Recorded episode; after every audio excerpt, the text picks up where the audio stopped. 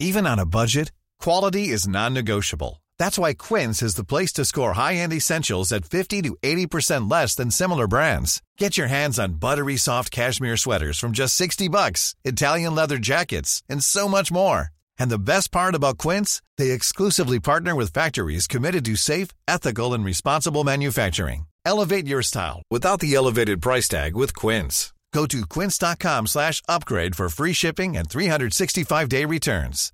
Hey, Dave. Yeah, Randy. Since we founded Bombas, we've always said our socks, underwear, and T-shirts are super soft. Any new ideas? Maybe sublimely soft. Or disgustingly cozy. Wait, what? I got it. Bombas. Absurdly comfortable essentials for yourself And for those facing homelessness. because one purchased equals one donated. Wow, did we just write an ad? Yes. Bombas. Big comfort for everyone. Go to bombas.com slash ACAST and use code ACAST for 20% off your first purchase. This is Internet Marketing.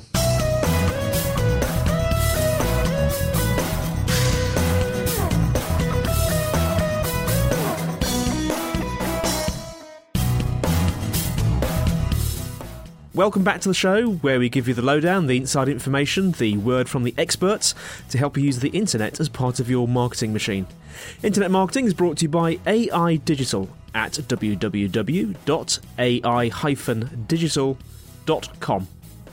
In episode 38, we cover PHP dynamic text replacement with Daniel, and we talk to Jason Woodford, Chief Executive of AI Digital, about corporate social responsibility and how to communicate it via the internet marketing channel.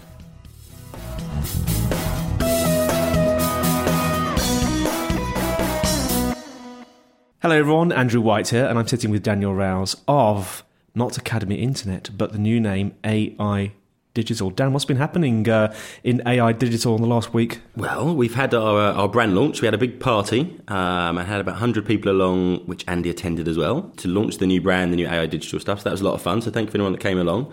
Um, and we've posted some pictures up on our Facebook group. So if you do a search in Facebook for AI digital, you will find all the photos of all the kind of drunken debauchery and speeches and so on and so forth. So that was quite fun. I was there, so I, I can uh, vouch that there, there was some quite interesting goings on. He did a very interesting talk uh, down this week. Tell us about that. Yeah, I did a talk for the um, Guardian London Graduate Fair. And what it was was loads of students coming along, uh, they're about to graduate or have just graduated, that are trying to look at where they want to take their careers. And we did a talk on basically what it's like to work in digital media. Um, and it was a roundtable kind of panel discussion. It was chaired by Kevin Anderson, who's the blogs editor for The Guardian. And we had Alex Hens from 33, Mike Parsons from Tribal DDB, who are both big agencies, um, and Sarah Linfoot, who is the head of content for The Guardian as well. Some really interesting people there, know the industry really well. Just talking about what it's like to work in a digital agency and kind of what skills you need to be there, which was quite interesting to me because we have a, um, a graduate kind of trainee program. And it was kind of interesting seeing the student's point of view on what it was like to actually work in the agency, but also from a client point of view, we thought it might be quite interesting just to briefly talk about what you actually, well, how the agency works internally and how the staff actually get trained up and what their skills need to be, so on and so forth. Because you find that the stuff we do and the stuff we talk about in the podcast, uh, we're all learning all the time. And one of the f- one of the key things about digital marketing is that we are all learning so quickly because the market's changing so much. So, for example, something we're going to talk about today, um, from a search engine optimization point of view, I learned this week. And I thought it was really useful, so we're going to share it in the, the podcast. And we were just really pushing across to a lot of the students that lifelong learning is one of those things that you have to really realise is going to happen in digital media because it all changes so quickly and it's just a reflection of our industry. So, yeah, so it was a very interesting talk. There's lots of stuff up on the Guardian website about it, so have a look at some of the Guardian blogs if you want to find out about it. And just on a side note, if there's any kind of students out there that are listening, some graduates, we are recruiting at the moment for a couple of trainees as well. So get in contact if you're interested. Fantastic. Now, Dan, I'm just interested in this, in this name change. So it's now AI Digital. Right. Uh, are you still doing pretty much the same things? We are. The reason we've changed is that we essentially before had an e-learning part to the company and the kind of search and digital agency part of the company. The e-learning part of the company has gone off and has continued with the Academy Internet name, and they're completely focused on e-learning. And we've merged up with a company called Site Visibility, who are a very specialist search company. So we are now basically a full-service digital marketing agency, just as we were before, really. But we've just tied the branding together of the two companies and just moving things forward. It just allows us to uh, modernise things a little bit. Now, um, in today's little chat, we have got a couple of um, interesting topics to cover. They're both SEO related. One of them is, is, is length of content, isn't it, Dan? And a very interesting um, one about images and uh, search engine optimization. But that first one, Dan, length of, of content, what's that all about? Okay, had an email here from um, a guy called James who's basically just asked. He's read lots of stuff about, and we've talked about it before, that for SEO you should have 200 words plus of text on the page. Okay, now the logic behind that is there's enough content on the page so that Google and the other search engines can get their teeth into the page and really understand what your page is about, and there's some content there for them to understand. But Jakob Nielsen has argued that you should keep your text very short and sweet. Just to explain, Jakob Nielsen is the kind of industry usability guru. He, he's very much respected for usability and how you should use web pages and best practice and so on and so forth. Now, I've mentioned before, I think Jakob Nielsen is fantastic. Some of his research is absolutely amazing. But if you look at useit.com, which is his website, when you take usability best practice to the nth degree, you don't use a lot of images, all the text is blue underlined, so on and so forth. Now, that's all best practice, but it doesn't make for the most attractive looking page as well. So Jakob Nielsen is coming at it from a pure usability point of view, not from a kind of aesthetic point of view at all, really. But at the same time, he would argue, I'm sure, that you know, if you get the usability right, people use the web pages, so it makes commercial sense as well.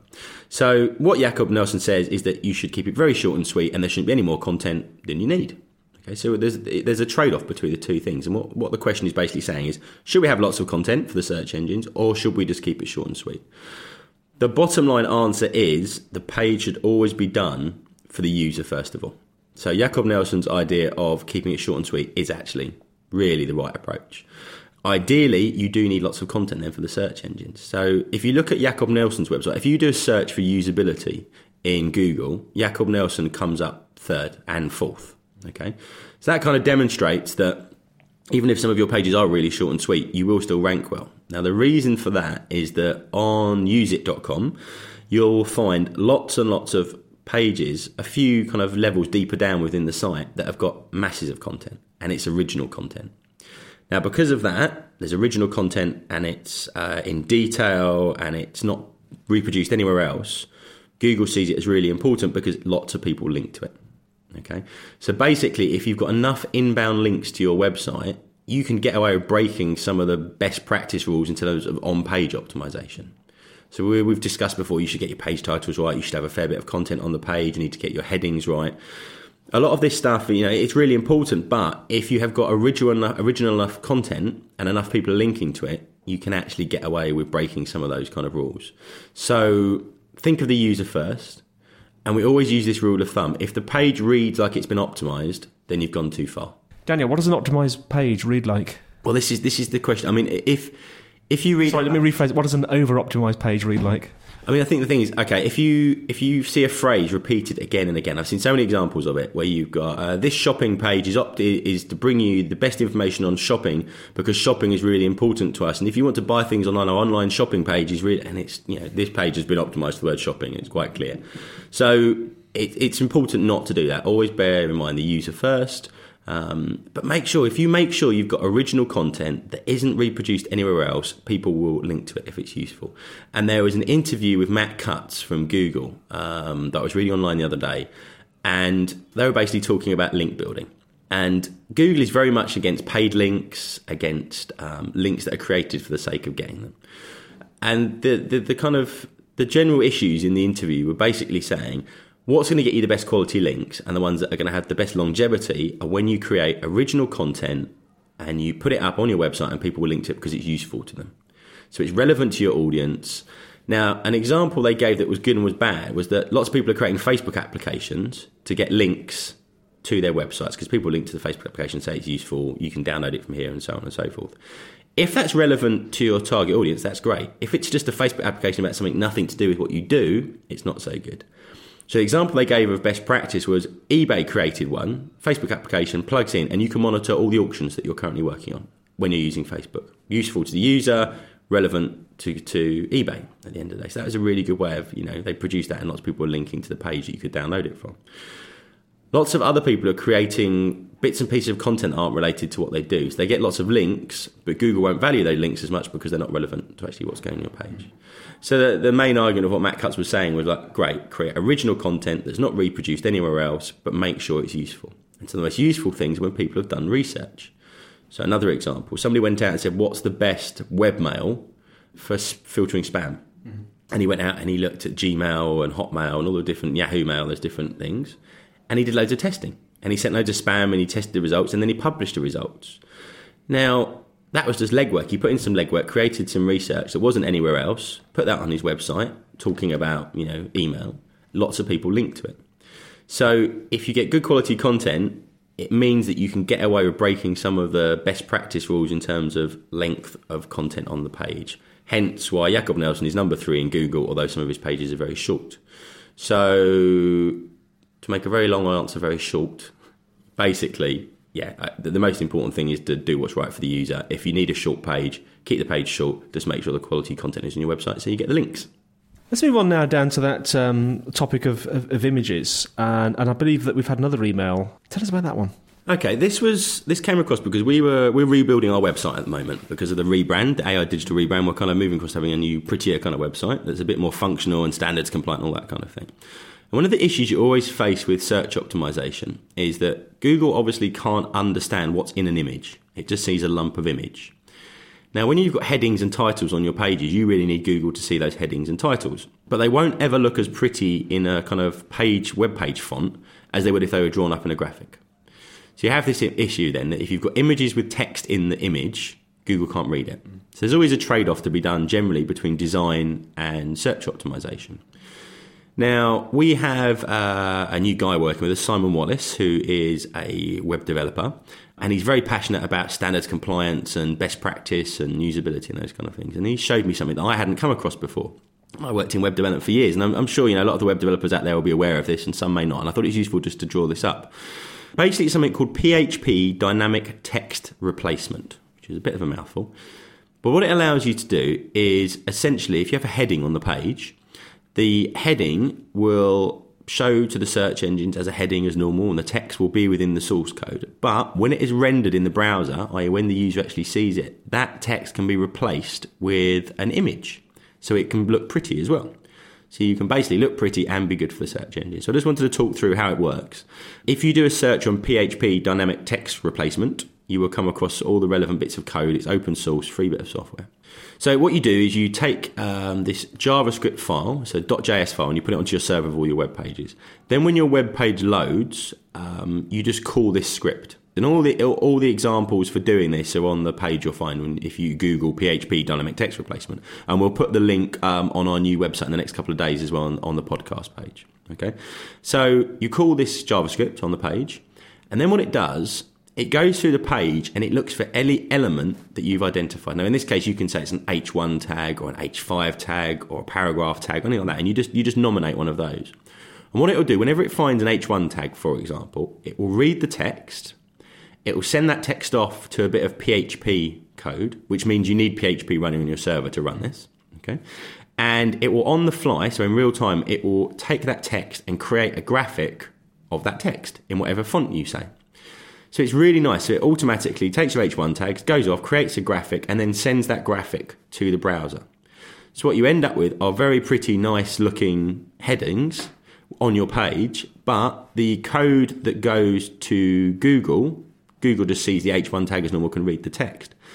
Now, the issue with this is that it, it looks a little bit like, you know, it sounds a bit like redirection. Google seeing one thing and the user sees another having looked into this a bit and some feedback that we've seen from somebody, one of the engineers working at Google had presented a discussion about this, their opinion, and this isn't absolute law, obviously, but their opinion was basically what you get on the page is what's in the code. It's just displaying slightly differently in terms of the actual markup of how it looks. So it's not a problem. It's not trying to fiddle Google in any way, shape, or form.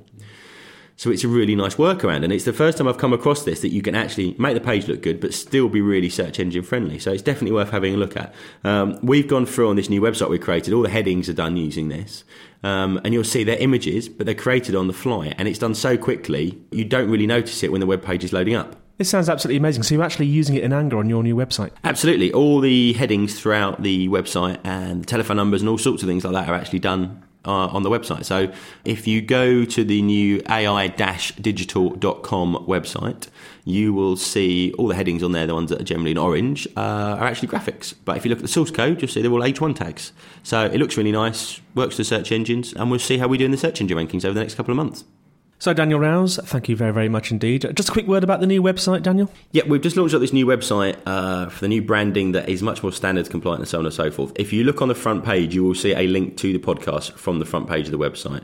And we are going to start extending out the podcast section and do all the things we've been talking about doing for so long in terms of adding feedback forms and so on from there. So, the main contact form on the website, you please use that, give us some feedback ai-digital.com. You'll find it there. And look at the podcast section. We'll have some notes in there. Each time we do one of these recordings, we'll put up the links and so forth and so on from there. So the URL has changed accordingly as well now, Dan. So it's no longer academyinternet.com. It is ai-digital.com. That's right. Um, Academy Internet, you will find our e-learning division there. So there is a link through to our main website. So even if you go to academyinternet.com, look on the right hand side, top of the page, and you will see a link to the ai-digital.com website.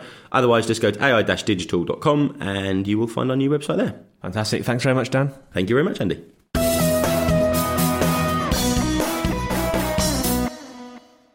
Well, here we are on a uh, very rainy Wednesday morning, and I am with Jason Woodford, who is the Chief Executive of AI Digital. Jason, it's been a long time. How are you? Good morning. Warm and dry. Now, we're going to be talking about CSR, which stands for Corporate Social Responsibility, and its link to internet marketing and what one can do uh, through the internet marketing channel to, to demonstrate your CSRness. Now I know that you've just you're, you're, you're pretty fresh back from the, the Royal Albert Hall, aren't you, Jason? You went to the uh, 2008 uh, Business and the Community Awards. Was that was that pretty good? Oh, it was it was amazing. It was on Monday night, and the annual awards for corporate social responsibility.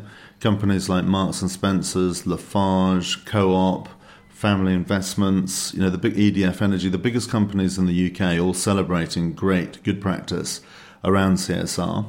Interesting thing was it was all the boards and the chief execs of those business. It's a main board type issue. And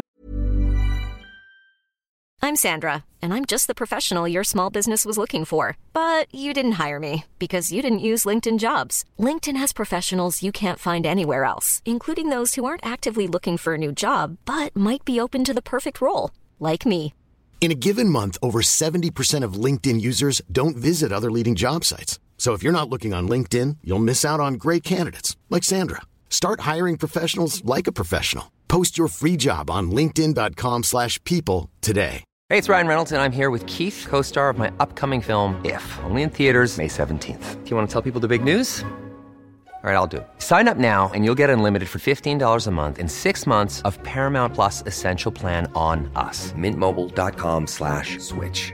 Upfront payment of $45 equivalent to $15 per month. Unlimited over 40 gigabytes per month. Face lower speeds. Videos at 480p. Active Mint customers by 531.24 get six months of Paramount Plus Essential Plan. Auto renews after six months. Offer ends May 31st, 2024. Separate Paramount Plus registration required. Terms and conditions apply if rated PG. Many of us have those stubborn pounds that seem impossible to lose, no matter how good we eat or how hard we work out. My solution is PlushCare. PlushCare is a leading telehealth provider with doctors who are there for you day and night to partner with you in your weight loss journey. They can prescribe FDA-approved weight loss medications like Wegovy and Zepbound for those who qualify. Plus, they accept most insurance plans. To get started, visit plushcare.com slash weight loss. That's plushcare.com slash weight loss. It was great to see a few um, advertising and marketing agencies there starting to engage, and um, it was an excellent evening. That was the award that we won last year, and so we had to hand over our award to uh, to the Beacon Press or Pure Print Group, who are who are also based in uh, Sussex. So congratulations to them. Fantastic. Now let's just start from the beginning. Let's just make sure we understand fully what this means. Uh, CSR, of course, stands for corporate social responsibility. What is a good definition, Jason, in, in, in your eyes, in your view? Um, corporate social responsibility is about how companies um, engage and they manage their business processes to minimize their impact on society or even to maximize their positive impact on society. So, in the past, there have been organizations like um, Cadbury's or the Rowntree Foundation you know, Clark's Shoes, you know, the, the family type businesses that had a lot of responsibility towards their workforce. Through the sort of 1900s and the, the 20th century, you know, companies became much more business focused, and, and many said they lost touch with, you know, their responsibilities towards their employees, towards the environment, towards the community. And recently, it's become a really big thing to get back into that because the, the companies have recognised um, big business impacts for not actually engaging with employees or stakeholders or supply chains.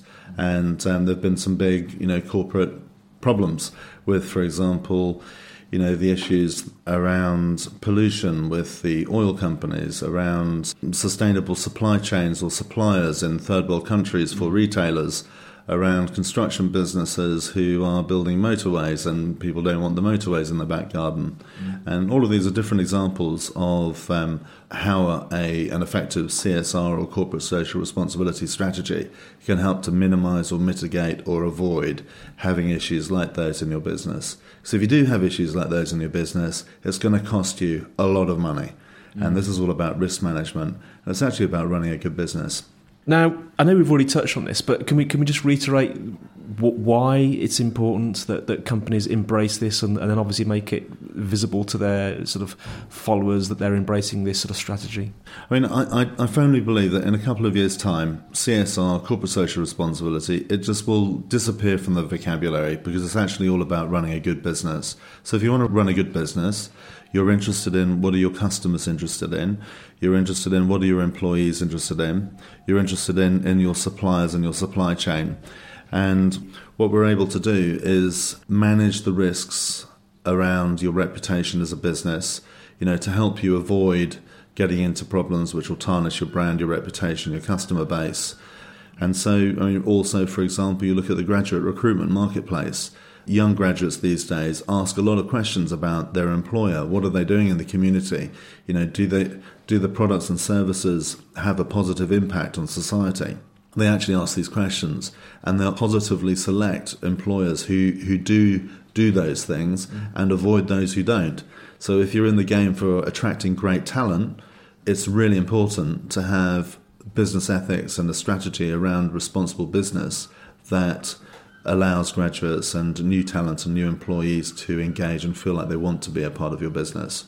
Now, Jason, I'm very interested in the um, the role of internet marketing and the use of the internet in in sort of um, letting people see how you're you're implementing CSR. How does that work? Well, traditionally, when you're into CSR, the biggest output and deliverable of the year is your environmental or your sustainability or your CSR report, which is like an annual report. It's a thick document, normally printed on recycled paper, mm. um, but it's produced and it's direct mailed out to all of your stakeholders. And in many cases, that's it. That's a one off communication. It might not even get read. What the opportunity is for digital agencies and for clients is to use digital to engage on a, in an ongoing basis, in an ongoing way, using podcasting, using blogs, using web communications, using emails, using using e-learning, you know, using all of these online techniques to communicate in a sustained way with targeted segments of their different stakeholders. It's a way to have an ongoing relationship and an ongoing conversation with your stakeholders. Mm-hmm. It's something that you absolutely cannot do in the offline world in such an effective way. Can you give me some examples of um, some some companies with great CSR strategies, Jason? Sure, we've got some great examples here in the UK. I mean, the three that I would I would pull straight off are the recent and current winners of the Business and the Community, you know, Big Company of the Year. Marks and Spencers with its Plan A program that's really allowed it to differentiate itself in the marketplace and to you know create products that customers actually want. BT, which was the winner last year, with its programs that are targeting youth and helping the youth of the UK to become more educated, to become engaged, to get jobs, be more employable, become the talent within the the, uh, the economy that we need them to do. You know, great programs at BT. And this year, with um, an incredible examples from the Co-op Financial Services, you know, this was a business who who has actually embedded climate change and CO2 reduction in all of its products and services you know, some of the facts that, that I learned on Monday included uh, that 2% of their pre tax profits were invested in communities, and their CO2 emissions since 2002 have been reduced by 72%. You That's know, amazing. I mean, that's an incredible amount of um, amount of change. And I mean, for example, their mortgage policies have as as a as a core product benefit. They include um, carbon offsetting in mortgages and car insurance, and you know, it's re- they've really taken it to you know the nth degree in terms of embedding it in their products and services. And as a result of that, they won the award this year, the really prestigious award for the you know the largest impact, the best impact on society for large businesses. It really does sound to me that CSR is something that has to be woven into your, I suppose, psyche and business activities and your communication, rather than something that is separate. It's just woven into everything, really, isn't it? I suppose. Absolutely. I mean, it can't be something that stands on the periphery of, of your business. It's and if you actually, I mean, we, we give some tips out to businesses as to why we won the award um, last year for having the best CSR strategy amongst small businesses in the UK. And the first thing is to ha- have a look at what you're already doing right now. We found that when we looked at what we were doing, we were spending 50% of our net profit on community type donations, a bit of pro bono work here, you know, giving some time here, doing a free bit of work here. You know, it added up to 50% of our net profit. So what we did was we did a, we did an audit, do an audit, then work out actually what do you want to do and choose a small handful of things that you really want to do. So, for example, we chose talent's important, work with the local university. Um, environment's important, so we work with the Sussex Wildlife Trust. You know, young people are important, so we work with Young Enterprise. And we, we've got an interest in alcohol and drug rehabilitation, so we work with Action for Change. And we only do our work with those four charities. And so we're able to, we haven't got a lot of money to spend, but we're able to focus that very limited budget on a few companies and organisations and charities so that we can, what we do, actually, we do a lot better and we can really focus on it. And, and it needs to be you know, embedded in your business strategy. So why are we involved in the University of Brighton? It's about you know it's about talent and about getting great people into AI. It's very strategic for us. You know, it's about employee engagement and about retention of our employees, make, helping them to you know to do more in their day job than just do their work. They're actually having a positive impact on on the local community, which means a lot and makes a lot of a, of a difference for the team. Someone needs to own it in the business, and it can't just be the chief exec or the MD. You know, getting other people engaged and involved, get them to own the strategy, to to undertake the activities. Marketing people naturally do that really well. You know, marketing people are great people to own the CSR strategy, so it gets embedded in the marketing plan and becomes part of the conversation that you have with customers begins to be you know involved in new product development and new services get developed like our learn and donate product. Yeah it's really it's very very important that it's not a superficial bit of fizz that happens on the side of the business. It's got to be if it's going to be effective and going to be meaningful going to be something that people can trust and relate to and and believe is actually happening in a credible way it needs to be right in the center of your business and if you do it there's a big prize to be won it's all about trust, trust amongst employees, trust amongst customers and clients and prospects. You know, and you're engaging on a global debate about really important issues. And you know, if you've got a good plan in place, you're actually doing something positively about climate change and corporate responsibility. A, question that I've got is I know a lot of people that own very, very small businesses, like one man bands and two and three man bands. What can they do to be more sort of socially responsible for the, for the very small business? I mean, a couple of very, very simple things are to are to choose a charity or a campaign or an issue that has some relevance to your business and establish a relationship with them and work with them. Sit down and create an annual plan, treat them like a client, and aim to achieve a certain amount of things during the year with that uh, charity. Make sure that your people, you know, even if it's if you've only got one or two people there, make sure that you communicate externally about what you're trying to do. Uh, try to focus on how to develop new, how to help your chosen charity to, you know, what are they trying to achieve? Are they trying to grow, trying to generate donation revenue, trying to create new products or services, trying to achieve their goals? create PR, create lots of marketing around it. That's really interesting, actually, because that reminded me of um, something that I was working on a while ago and, and got to an extent pushed to the back shelf because we got very busy. But I was working with a local charity who um, helps homeless people, mm-hmm. and uh, it sounds like a very good good area to go back to and formalise a bit and think, well, hang on, let's set some goals here and, and check what they're trying to achieve. You should you should go back and revisit that because that's exactly what people realise when they when they look at what are they doing in terms of CSR. Find something that you enjoy, find something that you feel some connection with, something that you can have an impact on. Focus on it, create an annual plan, celebrate your successes, become enthusiastic, involve more people in it, and because you're only doing that one thing or the the two things that you want to choose to do, you can do them really well. If you spread yourself too thin, and try to help everyone, you're not really going to help anyone because you're not going to be able to have a real positive impact. So uh, maybe we should work together on that project. Maybe it could become another podcast. okay, let's move on to. Um, I know that you're working on some interesting projects. There's one in particular I want to talk about. I know that it, you can't talk too openly about it because it's, it's, a little bit under wraps, but um, let's talk about some of the interesting things that you're doing and what's happening in the future. Okay, well, I mean, we, we've done some research and development over the last year, and we're about to launch a completely new service called Learn and Donate. And um, it's targeted at charities and what we call CSR brands, so large um, companies that are, have a strong CSR program. And we're actually looking for launch partners right now. And these might be companies with a strong companies with a strong association with a charity or a particular social campaign or a social marketing campaign, or it may even be a, charity. And we're already talking to a number of charities about um, about how we go about piloting some projects like this.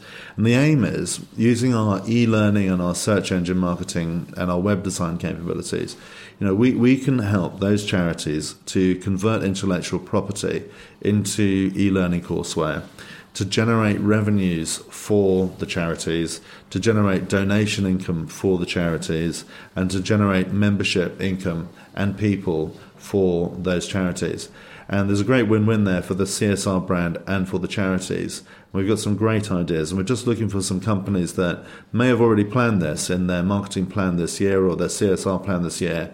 We've got a great way to actually, you know, create a huge amount of value add where instead of just marketing, instead of just doing some awareness and interest raising um, marketing with direct mail, we're able to take the marketing to a different level by introducing education into the marketing. And these are education about campaigns for charities and for brands. And um, it would be great if uh, it would be great if any of the listeners have got a, are involved in, in a, in a company or a charity like that, and just to contact us and and be happy to talk to them about it and and potentially work with them on those. But it's it's something that we're looking for right now. We're looking for a couple of launch partners, and that'll be happening in the next couple of weeks. So if there's anyone out there, I know that we've got contact details at the end of the of, of the show, but it's just just to repeat the the telephone number is Jason. It's uh, 01273 in the UK, so it's 44 1273 733 433 and ask to speak to me, to Jason Woodford, and I'd be delighted to, to, to see if there's some mutual opportunities we can explore. Well, Jason, thank you so much for that. And uh, so, of course, that's the CSR, which is corporate social responsibility. It's a very important thing, I think. Jason, I'll leave the last word with you. Sure. Well, very interested to find out whether whether digital marketers, internet marketers out there are engaged at all. If if you are, um, have a look at our new blog, which we're just starting to develop. So please be easy with us. It's at ai-digitalcsr.com. Um, have a look at some of the articles, some of the tools, some of the tip sheets that we've got up there. Post some comments and, and let's start to develop a debate around digital CSR. Jason Woodford, Chief Executive of AI Digital, thank you very, very much indeed. Thanks a lot, Andy. See you soon.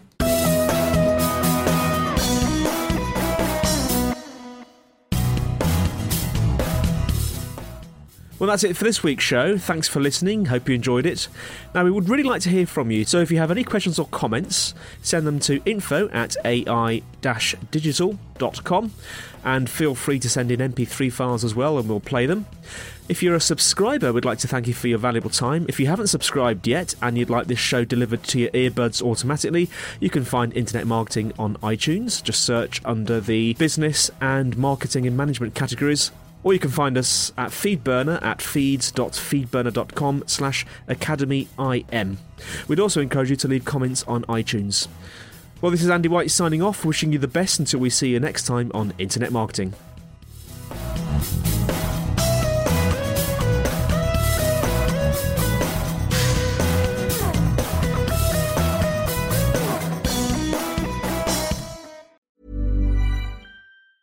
The secret to visibly firmer, summer ready skin is here. Osea's number one best selling Undaria Algae Body Oil, clinically proven to instantly improve skin elasticity and transform dull, dry skin to silky, soft, and unbelievably glowing. Rich yet never greasy, Undaria Algae Body Oil is formulated with sustainably sourced seaweed to help replenish the skin's moisture barrier and seven nourishing active botanical oils for results you can see and feel all over. The best part? Its signature scent. A blend of freshly squeezed grapefruit, cypress, and mango mandarin transports you to sun kissed summer days. This all natural scent is unforgettable. Everything Osea makes is clean, vegan, cruelty free, and climate neutral certified, so you never have to choose between your values and your best skin. Get healthy, glowing skin for summer with clean vegan skincare from Osea. Get 10% off your first order site wide with code GLOW at OseaMalibu.com. That's O S E A Malibu.com code GLOW.